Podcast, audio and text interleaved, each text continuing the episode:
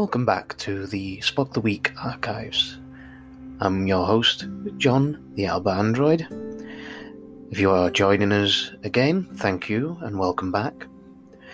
This week we will be bringing you the Spock the Week episode Afternoon Tea, episode 2, part 2.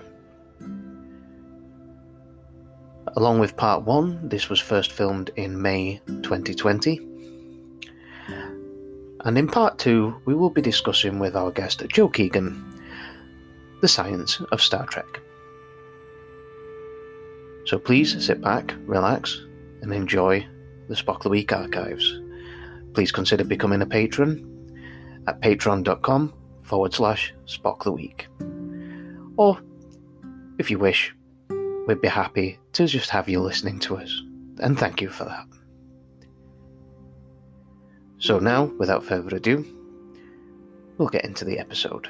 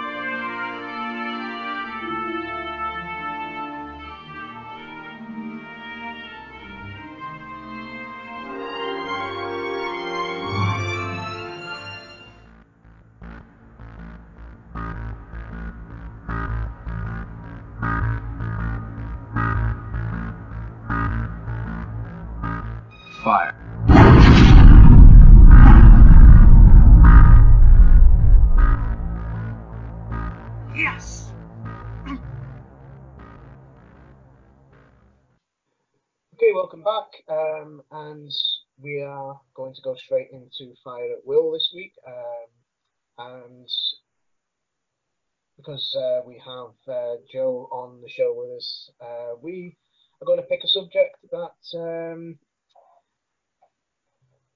really. I I know all about. Yes. Just so uh, we can all nod uh, and make, you know, you're going to make us look good, okay? You're gonna Sure, make- yeah, okay. Uh-huh. I'll Uh, fill in all the blanks.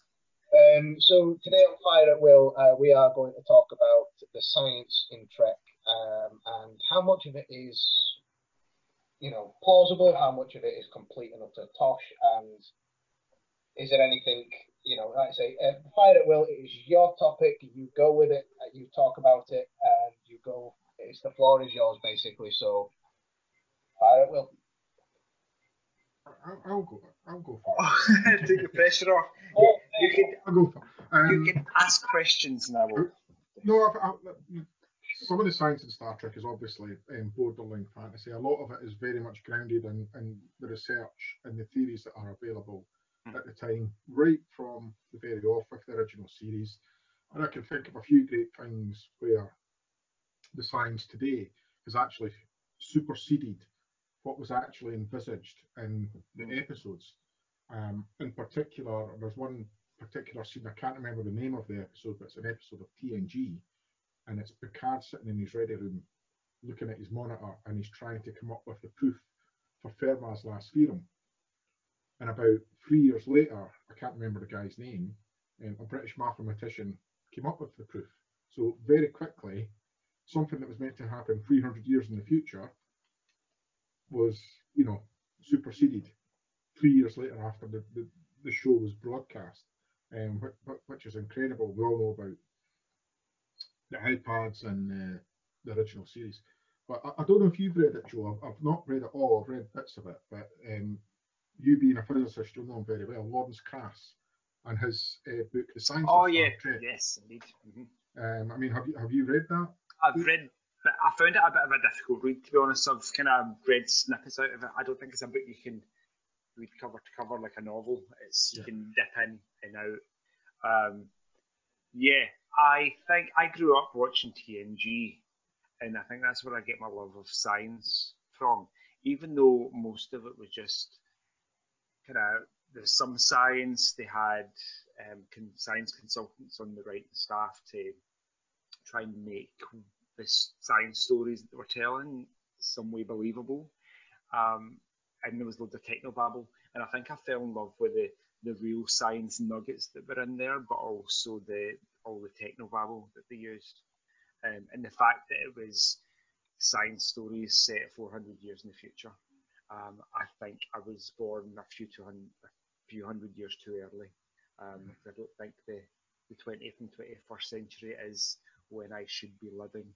Um, yeah, like take warp drive for instance, or no, take Fermat's last theorem. You were talking about um, Andrew Wiles yeah. in 1995, the mathematician that came up with the proof. Um, I haven't just googled it. It's not why I looked across there. No, um, didn't happen.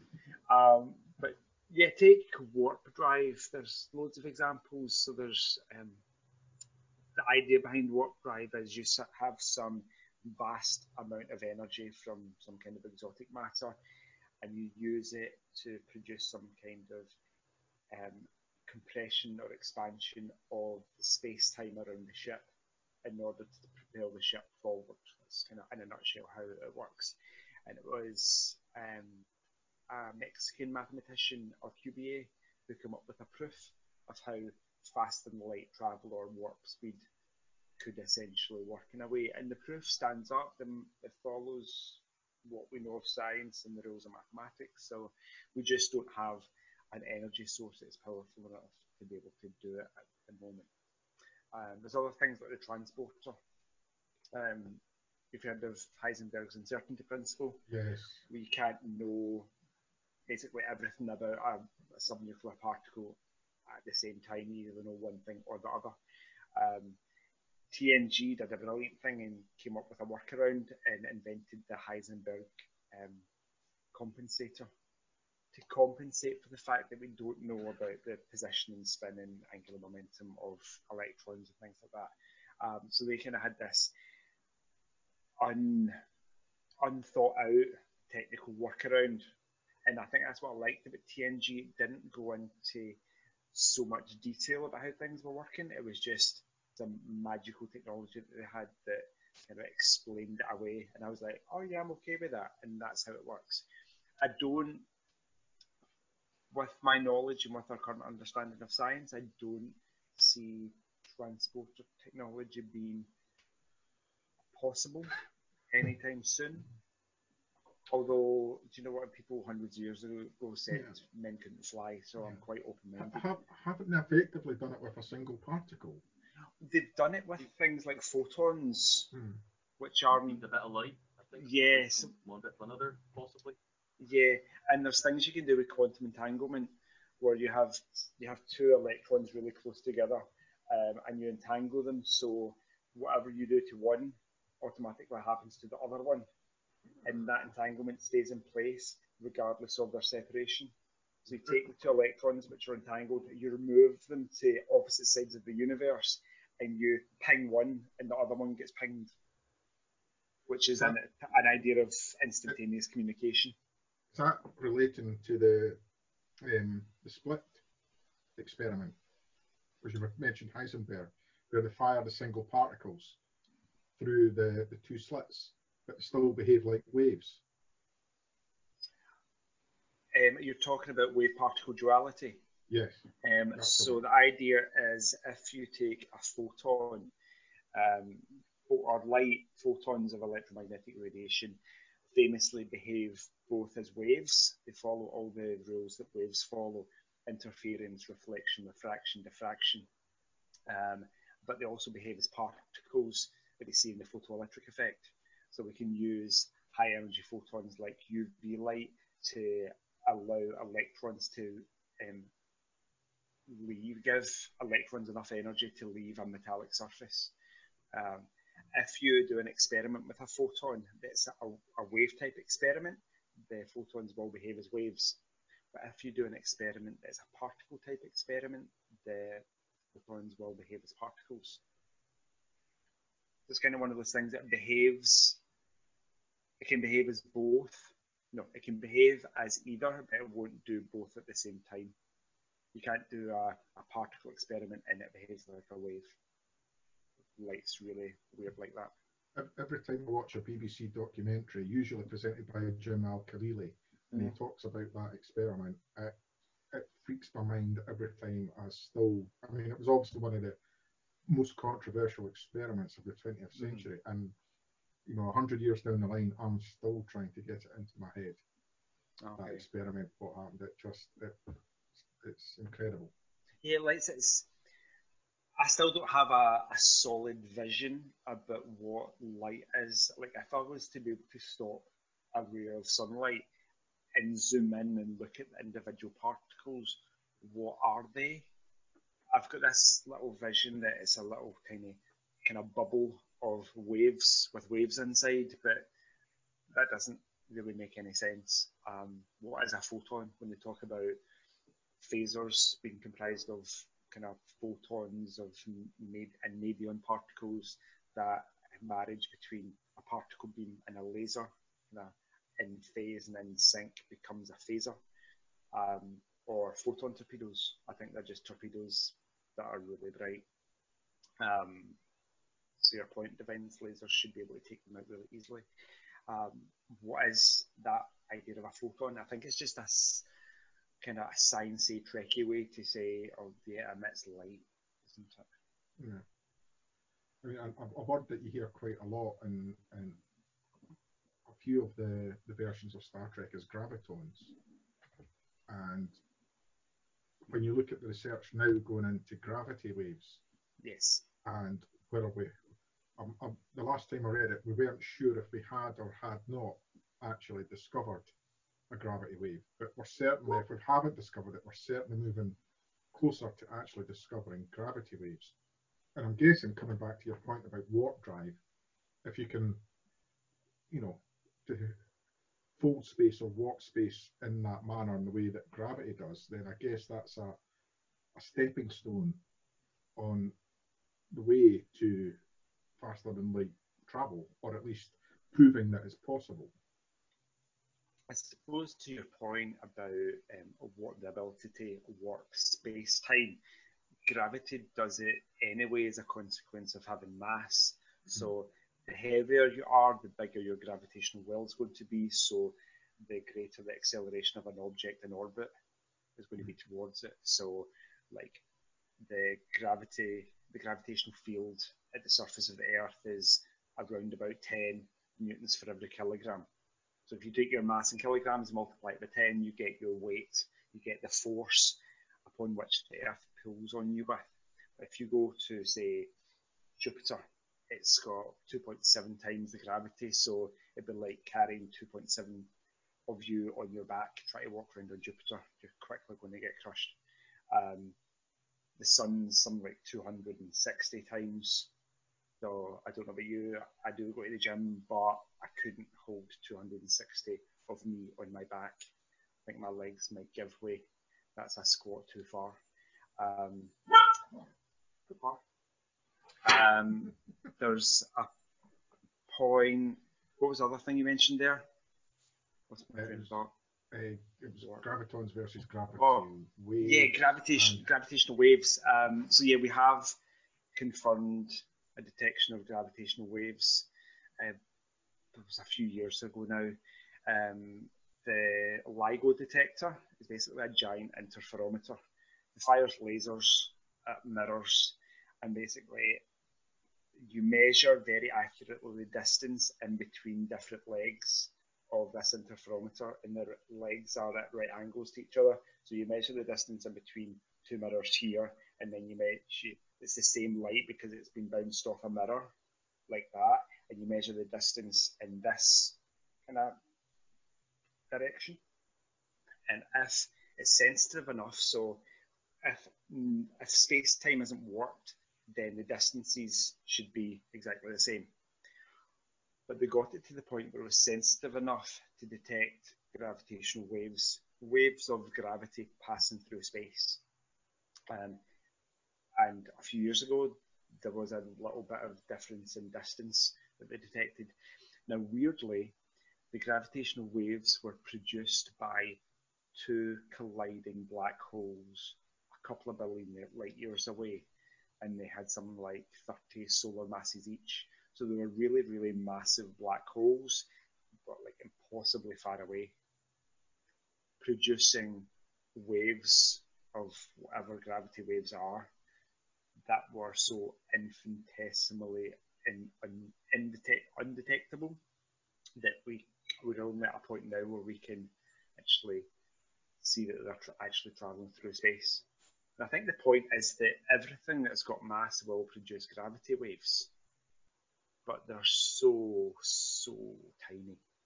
Like so, I'm probably producing gravity waves just now because I've got a mass, but it's completely insignificant. So yeah, we have detected them. The graviton is something we haven't detected, but it's part of the standard model of physics. It's one of these force mitigating particles. So the photon is the force mitigating particle for electromagnetic waves. Um, we've got the gluon, which is um, interesting because it glues protons and neutrons together inside the nucleus of atoms. And we've got the W and Z bosons, which are the responsible for the weak nuclear force. Um, the graviton is the one that we haven't discovered, but is the particle that we think should be out somewhere in the universe that is responsible for gravity, or what we feel is gravity. So, um, There's going to be a test at the end of this, by the way. I didn't mention that at the beginning. Stephen, do you do you want to go and just get another uh, get another call going, and we'll do some Star Trek online or something? Let these two. Uh... Feel free to jump in. um, so there's obviously, like you say, there's um, for somebody like like yourself um, watching. Um, I mean, actually, we are a Star Trek show, but any science fiction um, program, do you? And we'll, we'll concentrate on the Star Trek element of it. Is there any moments where you feel that? Mm, Mm-hmm. really gets you, you know, it's like, what are you doing? That is complete and utter. Um, All the time. Mushrooms. because even even for a layman, some Yep. certain things. Um, I mean, like for example, uh, we mentioned the Traveller earlier on in the show. Um, even for a, even for an idiot like me, you sometimes get these elements where they think, right, okay, we need to do something. What we got? There's nothing to prove it. There's no science to back it up. Let's just make something up. Um, one of my favourite subjects in Star Trek and in other franchises as well um, is the subject of wormholes.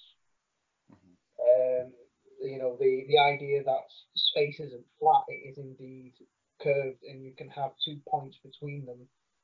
You know, so it's like, um, I, I, I don't know if I'm describing this right, but some, um, there's like a bank, uh, like a trampoline sort of thing, so they put a heavy ball in the middle. I mean, this demonstrates gravity, but it also demonstrates that, you know, there is a, a curvature to uh, Yes. um, and like I say, I'm, I'm not a scientist, so I'm probably you could probably explain this a little bit better than, than me. But um, but yeah, wormholes. I mean, are they? I mean, do they exist? Do they exist in the in the way that we see them in Star Trek as portals to travel through? Is that theoretically possible? I think with wormholes that we've had no positive detections of wormholes. Could there be the potential of microscopic wormholes existing, like all the time, everywhere? Yes, the, the theories kind of stand by that. Um, the a worm, another name for a wormhole is an Einstein Rosen bridge. You might have heard that from the Thor movies. They describe the the Rainbow Bridge. yeah, where Thor travels from Asgard to Earth, um, pretty much in, instantaneously. So these, it's got the name Einstein Rosenbridge because Einstein was involved in kind of writing the theories. To your point about I've got one in my classroom, those big um, rubber sheet, not a rubber sheet, that sounds kinky in the classroom. Um, those big elasticated sheets in a circle, and you put a heavy mass in the mid- middle, um, and it curves. The, the idea is that space is flat. If you put a mass in it, space time becomes curved. If you put an even greater mass in it, it's going to become even more curved. So you've seen those diagrams of gravity wells where you get a little bit, a little mass makes a little dip. If you have like nearly an infinite mass, say, not an infinite, that would be too big, um, it'd be bigger than the universe, um, like a black hole, Mm-hmm. your gravity well is going to become really, really, really, really deep. And if you keep on getting bigger and bigger and bigger, is there a point at which this snaps and it becomes a passageway to some other region of space? That's, that's theoretically possible. Um, do we have the technology to produce them? No. Have we detected any?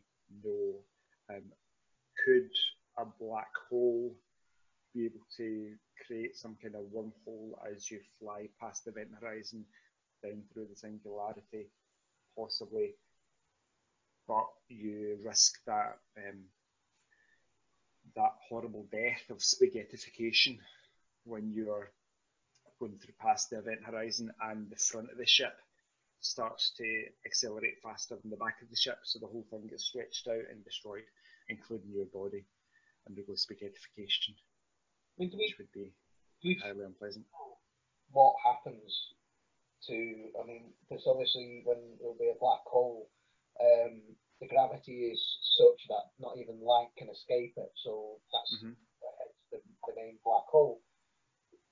Is there any sort of theory, or is do we actually even want to bother trying to work out what happens? You know, because I've heard I've heard in places before where and and sometimes in sci-fi. So this is where I don't know if there's a distinction between theory and and fantasy at this point, but that the black hole itself is indeed, um, like you say, it's a, a portal, uh, you know, a, a way of um, a good example of this, uh, and this is purely the fantasy element of it, is the film um, with, oh, you know, so it's just gone off the top of my head as well, um, Interstellar Mm-hmm. because I think I, I, I, did enjoy that one because I think it it's probably the, one of the more accurate interpretations of a black hole based on what the theory we have of it, maybe, or is it just a In terms of general relativity and the time dilation effects of being closer to the black hole, you've got the the black guy who's basically been in orbit waiting for them to get back from the planet, Mhm. and then when they get back, they've aged less because they're closer to the black hole than he has, so he's a wee old man. Um, so those effects take place all the time. Special relativity happens if you're as you approach the speed of light or as you get deeper into a gravitational well, then time essentially slows down for you. So there's a there's we teach we teach special relativity and higher physics, and there's a thing I do in my classes every year, and I get them to imagine I leave the classroom, go to my spaceship, and travel at 95% the speed of light, and then return after some time. Uh, how long would I have to? How long would the round trip have to me have to be for me, for when I come back, that we're all the same age, based on them being 17 and me being 42. So because time essentially slows down for me, the passage of time for me is slower, even though for me on the ship it seems to just be passing as normal. If I look at my watch, the second hand's going by in the same way as it always has. Uh, but for and for them being on Earth, the passage of time seems the same, going by at normal rate. But relative to each other, it's, it's actually different. I think we worked it out. If I went away for 20 years and came back when I was 62, they would have aged something like 45 years for my 20. So we'd all be aged 62 years, which is kind of cool. Um, and if it wasn't for general relativity, our GPS systems wouldn't work because the satellites that control GPS are outside Earth's gravitational well more than we are at the surface. So it has to take account of that difference in gravity in order to calculate our positions accurately and not send us, you know, take a, a left when you're in the middle of the Forth Road Bridge. So there's that. Yeah, I was, I was gonna, I was gonna say that there is that. Um, I mean, it's compared to sort of like what you've just mentioned about you know traveling um, at the speeds and stuff like that and going great distances and coming back. Mm. There is a there's small element of that in in when an astronaut goes out to space. Their their Yeah. time for them is is it is it is it faster or slower for them in space than it is for for us? It's because they're moving faster in orbit of the Earth, and also because they're more outside the Earth's gravitational field, then time will be slower for them. So they're aging less faster relative to us. So th- that brings me nicely on to another thing I would uh, is um, time itself. Now we see this a couple of uh, on on more than one occasion in Star Trek. Uh, Time travel. yeah, the Temporal Wars um, in the films, uh, the the um, Voyage Home. hmm Slingshot effect. See them. Um, now there are I, I've seen both arguments to this that it is physically impossible, and those that say no, it is, but you know, would we want to do it? You know, it's. I mean, it's all theoretical, maybe. Um, I mean, time is linear. Does it does it always go forward? Is it? Can it? You know, can you go back in time? Is it even a thing?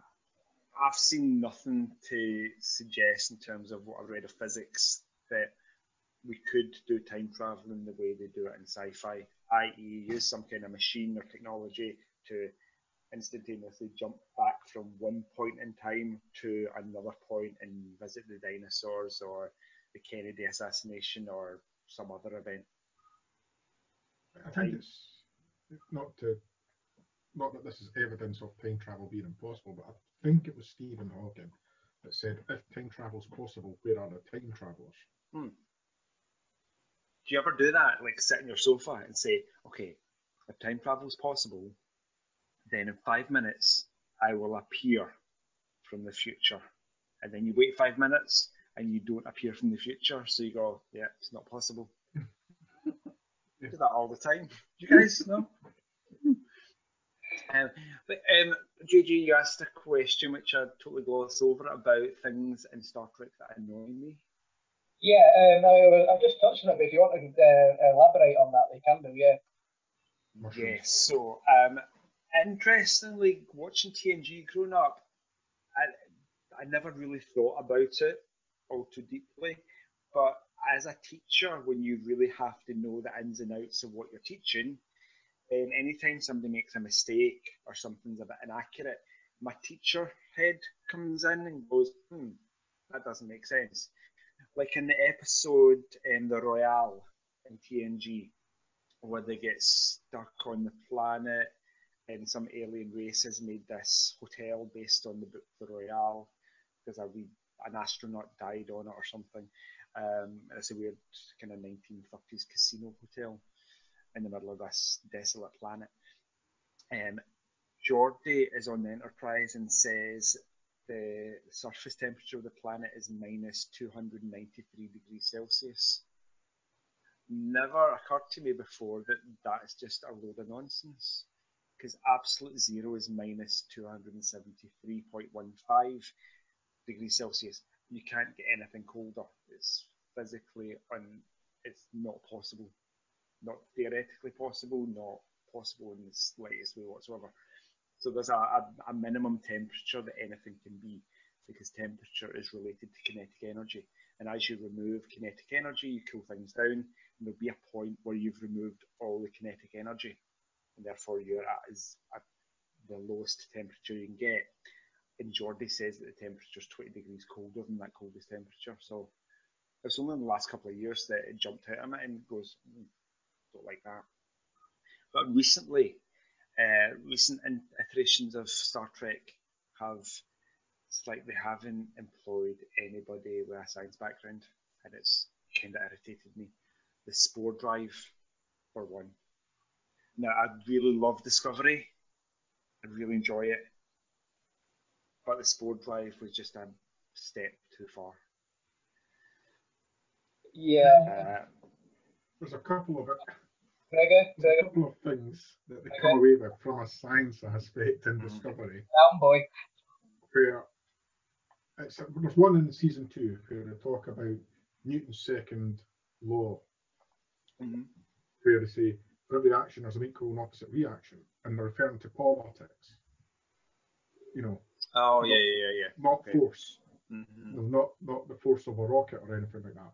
And that makes nonsense. And there's one in Picard, and it's a, it's the episode that Riker's in, where they talk about thermodynamics, hmm and the quote is, "No good deed goes unpunished." Well, that's nothing to do with thermodynamics. Yeah. know? And it's like we, it's like they're, pat, they're patting themselves on the back, thinking, "Hey, these guys are, you know, the viewers are nerds and geeks. Uh, let's let's just say something nerdy and geeky, like Throw they something do, and. Yeah. like they're doing the Big Bang Theory, and they'll love it. And it, it's, Mhm. I find it quite insulting, actually. pandering to the audience, but not realizing the audience is actually smarter than that, and Yeah. we can we can get tough dialogue, and we can we can podcast about it, and that's why we love Star Trek in the first place. Um, there's a bit in Discovery where um, oh, what's his name, Stamets, um, says like talking about the mycelial network or fungus are the, the veins and muscles of the universe. I'm like, what hokey nonsense is this? When did fungus or spores ever become the veins and muscles of anything outside the earth? Never. Um, and then the whole bit about um, fractal neuronic cloning to take a single positronic neuron from data and clone it to get an exact copy of what data was with all his memories intact. I'm like, no, no. And you can put that brain in a human and they've got the strength of an android. Bullshit! Sorry, my throat's sore. Oh, there. I thought you'd fallen asleep there, Steve. We've, we've, Yeah. we've, we've, we've, we've. We've activated him again. He's activated. uh, yeah, I've not pub- put anything on Facebook about my sheer disappointment about Picard. If there was one show that I was most excited about, and seeing Patrick Stewart back as Jean-Luc Picard, and that was the Picard show, and then I watched ten episodes, and I was like, yeah, this when is this going to end? Because it's interminably dull. I know they went, wanted to go for that whole serialized storyline, but with that, you have to give us something episodic rather than just nothing happening every week. And me wanting to drag my eyes out and cut my ears I- off. I mean, talking about big picture stuff in terms of what they were trying to do and what they achieved, um, I don't. I, I, it's a tale of missed opportunity for me. Um, if ever there was a, a a television show or a franchise, whatever you want to call it, that is ready made for today's discerning viewer with on demand TV, at Star Trek. Mhm. You know, they've got a universe that has been built for them, they've got a backstory that's been built for them. It's always had intelligent dialogue. The most successful programs in recent years haven't been the flashy, short attention span stuff. It's been intelligent, thoughtful programs. Breaking Bad, you know, th- things like Breaking Bad, Homeland. These Mhm. are. This is the audience that Star Trek today should be appealing to. Mhm. But instead, they've gone the opposite direction and tried to make it flashy in some instances. In the case of Picard, it was they were introducing stuff that to me just seemed like a tick box. Let's have the Borg. Again, the Borg didn't do anything. Now, given that it was all about artificial intelligence and is it sentient, is it not, we never had one intelligent conversation about the validity of that argument through the whole series. Given that the Borg are half sentient, half um, biological, there was a, a, a- huge plot device to have a fantastic conversation around. And we compared to it. compared to the genesis of the Picard plot line, the measure of a man. Exactly. Yeah. But that's where the whole idea around the Picard ten episodes came from, Yeah. and that's like one of the best episodes of Star Trek ever in my eyes. And and they just didn't, uh, just didn't do anything. There was so, like you said, there was so many big concepts or big set pieces, like the Borg ship or those aliens that were going to come that were anti AI. There was, there was the giant Starfleet fleet that were going to jump in and save the day. They just did nothing Uh. Hmm. And I, I mean, the episode, the season two episode, Pen Pals, um, Yeah. where the little girl is sending the signal to Data, Yes. and for most of that episode, the conversation is around about the ethics of violating the Prime Directive, yes or not. And there's a great scene where all the senior staff are in the conference room, Pulaski's there and Worf's there, and they all put their case forward for and against mm-hmm. rescuing the girl, or maybe not rescuing the girl, interacting or intervening in the fate of this planet. And again, it's the show don't tell. Every one of the senior staff gets a say, some for, some against, and then they leave it to the audience to decide who was right and who was wrong. And Picard and Discovery's missed that. It's not enough to have Saru saying, We're Starfleet, we don't do that. Well, we don't do what? Yeah. You know, back it up with words. What and why, and have a debate around it. Yeah. Yeah. I agree. um, even for a, for a, for a layman, um, you know, uh, one of the things that sort of really um, got me sort of like, what, really, um, was the orchids in space. That sounds like a, you know, these massive flower-like things that Hmm. the planet, in, you know, and engulf entire ships and whatnot. I mean, I know there's a lot of stuff out there that we don't truly understand. Mhm. Um, so a little bit of leeway in that department, yes, but it's it's something that for me, it's it doesn't even. I mean, it, it's It looks nice, but it's nice, yeah, but it's like yeah, it's um It's not satisfying. It's visually stunning, it's epic, but it's not satisfying from a story Hmm. um, perse- perspective. Can't even say the word. It's not sat- from story point of view. It's not that satisfying. And stuff like that doesn't stand up to a second viewing, and I think that's the issue. yeah. I've not watched Picard since it was first on. I can't No. bring myself to actually go and do it. I mean, um, from from an entertainment point of view, I didn't dislike it, but from um, I was expecting a lot more, a lot more from it, Hmm. um, and I it, it did feel to me like there was just a lot of things put into it to make it look shiny and fancy and stuff like that. Um, there was a lot of a lot of things where it was um, it just it, it felt my hope is that it's something that it was just setting up you know the, the the series to get you know get its legs and start running when they come out with season two you know hopefully comes out of the comes out of the gate on season two because if it doesn't it, it won't um no unless somebody with deep pockets decides to run it for season three but you know um I mean, we, we, we have this all the time where there is so much stuff you can talk about with Picard, with Discovery, um, and you could basically shoot holes in it forever and a day. You could podcast and YouTube video until the Yeah. cows come home on that one. Um, just so. And that's why I think that's why I haven't. I know I've been like personally disappointed with Picard and have had a few wee niggles with Discovery. Um, but overall, I enjoyed Discovery. there is a fine line between um, expressing a personal opinion and basically ripping into something. And At the end of the Yeah. you know, what I mean, that's that's the that's the line um, we we try not to cross, which is why I, I try and keep. Um, I can never do this. Hey, you know, them two, the, you know, We're there and there. yeah, yeah, you know, it's like that. Right, that one, that one in there. Um, you know, it's like I try and avoid mention. But coming back to Joe's point there about the negativity, right? I, I, I, I've made it clear I don't like Discovery. Well, I don't like I don't like season two of Discovery. Season one, I can watch. Season two, I don't like what they've done with it.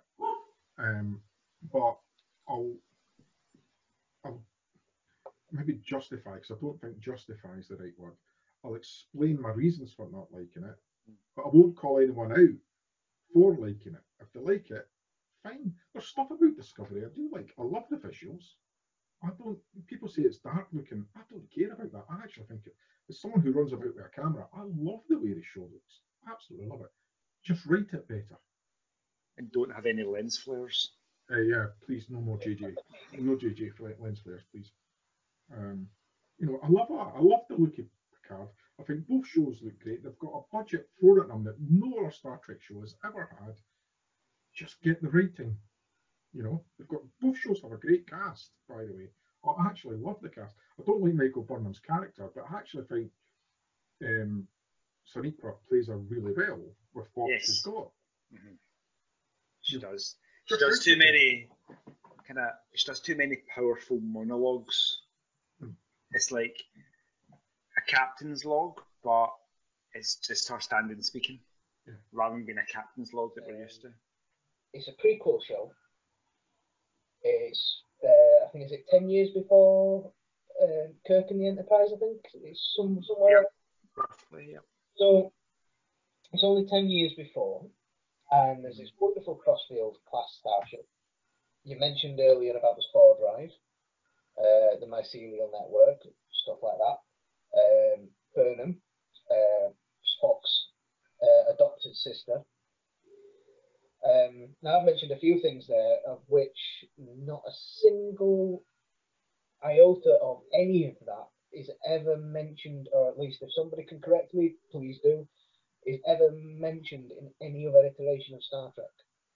Now, that brings me neatly onto my gripe about that with season two of Discovery, is that they started writing season two of Discovery, they were, you know, it's all going well, you know, blah, blah, blah, and all of a sudden somebody somewhere realised, oh crap, we've got a crossfield starship, a sister of, a sister of Spock, this X, Y, and Z, we need to get rid of all that stuff. How are we going to get rid of that stuff? Oh yeah, let's catapult the ship a thousand and God knows how many years into the future, and then we can do what we want with it. That's that's my my. Um, but like I say, I I enjoy it. But do you feel that the they sort of there was you know they have a plan from the start to explain all this away, or do you think they just went with it and then realised, you know, oh, um, Right. hide this somehow? Okay, a, a lot of people, for the things that are wrong with Discovery, a lot of people blame Kurtzman and subsequently Picard. A lot of people blame Kurtzman. In the case of Discovery, though, um, a lot of the blame for some of the faults with it has to fall at Bryan Fuller's door. Because he came up with the concept, he was a Star Trek guy, he came up with the concept of making it telling the story through the eyes of a first officer. I don't think that in itself is a bad uh, concept. I think that's interesting. I think that could still have legs. He came up with the concept of doing a prequel 10 years before the original series, which I think is a mistake. He came up with the concept of the Spore Drive. None of that was um, Alex Kurtzman's doing. Um, but it doesn't mean it's not unsalvageable. We'll see what they do with season three. I'm going to watch it, of course I am. But my alarm's going off that you asked me to put on JJ, but I think it looks like Joe's keen to say something here. um, well, um, we, we did sort of get off topic a little bit there, but at the end of the day, there's nothing wrong with that at all. Um, so that brings us nicely towards the end. Um, I would like to invite our guest for this show, uh, Joe, to uh, say a few final words if he wishes, or he can. It's up to you. He could he could uh, he could plug his uh, podcast again. Yeah, go on. We'll let you go for it. Okay, so as you might already know, listeners, um, I am Joe Keegan. I am that famous podcaster that is on Trek FM's Earl Grey podcast, and we talk about nothing but the next generation. Um, and unlike this podcast, which is only in episode two, we have interviewed some famous people recently, like Robin Curtis, who played Saavik, um, and what's her face? Um, oh, what's her name? I can't remember her name. No, that's really offensive. Um, who played Libby in Voyager? Oh, Libby. Who was Libby again? Uh, Harry Kim's girlfriend Oh, when he went back. The girl she. She oh, was God. she was a half Klingon, half Romulan in Birthright, Yeah. And her name was Jennifer Gatti. Yes. Yes, and we also interviewed Clyde Kaza- Kusatsu, who played Admiral Nakamura. So, do you know, I know, know you're a fledgling podcast, but if you want, um, I'm kidding. Um, yeah, you can, if you want, listeners want to reach out to me, you can tweet me on Twitter at joyjoe77uk. You can email me, joepodcasts at gmail.com, or you can get me on Facebook if you want to chat. So thanks for having me on, guys. It was it was really good fun. I hope you last. I hope you last for a whole five thousand episodes. it's been an absolute pleasure to have you, Joe. Uh, and we do apologise, but it's all downhill from from here for you. I'm afraid. You know, you you you now been associated with us. It's Oh, is that my career over? Oh, damn it. you know, I just bought this new podcasting mic as well. Damn it, I'll have to send it back. Well, thank you very much, everybody, for tuning in. If you've lasted this long, uh, well done. Um, and we hope to see you for the next one. Um, I say, You're well, never getting these two hours back, you know. that's it. Um, it's never coming back. You, what have you done with your life for the last? I Um, so. We've done it already. I feel sorry for the people that have got to watch and listen to it now. I know. We've made lockdown so much worse for everybody. Yes. Um, uh, right. well, let's say thank you, guys. Um, we'll leave that there. Um, hopefully, we'll see you guys again. And let's say, please uh, give uh, Joe and um, the Next Generation uh, podcast, uh, Earl Grey, a good. Um, it's I've listened to a few of the the podcasts, by the way, and it's thoroughly enjoyable. It really is.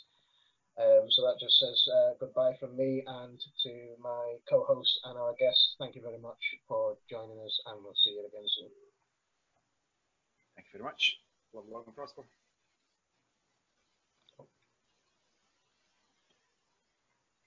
And we are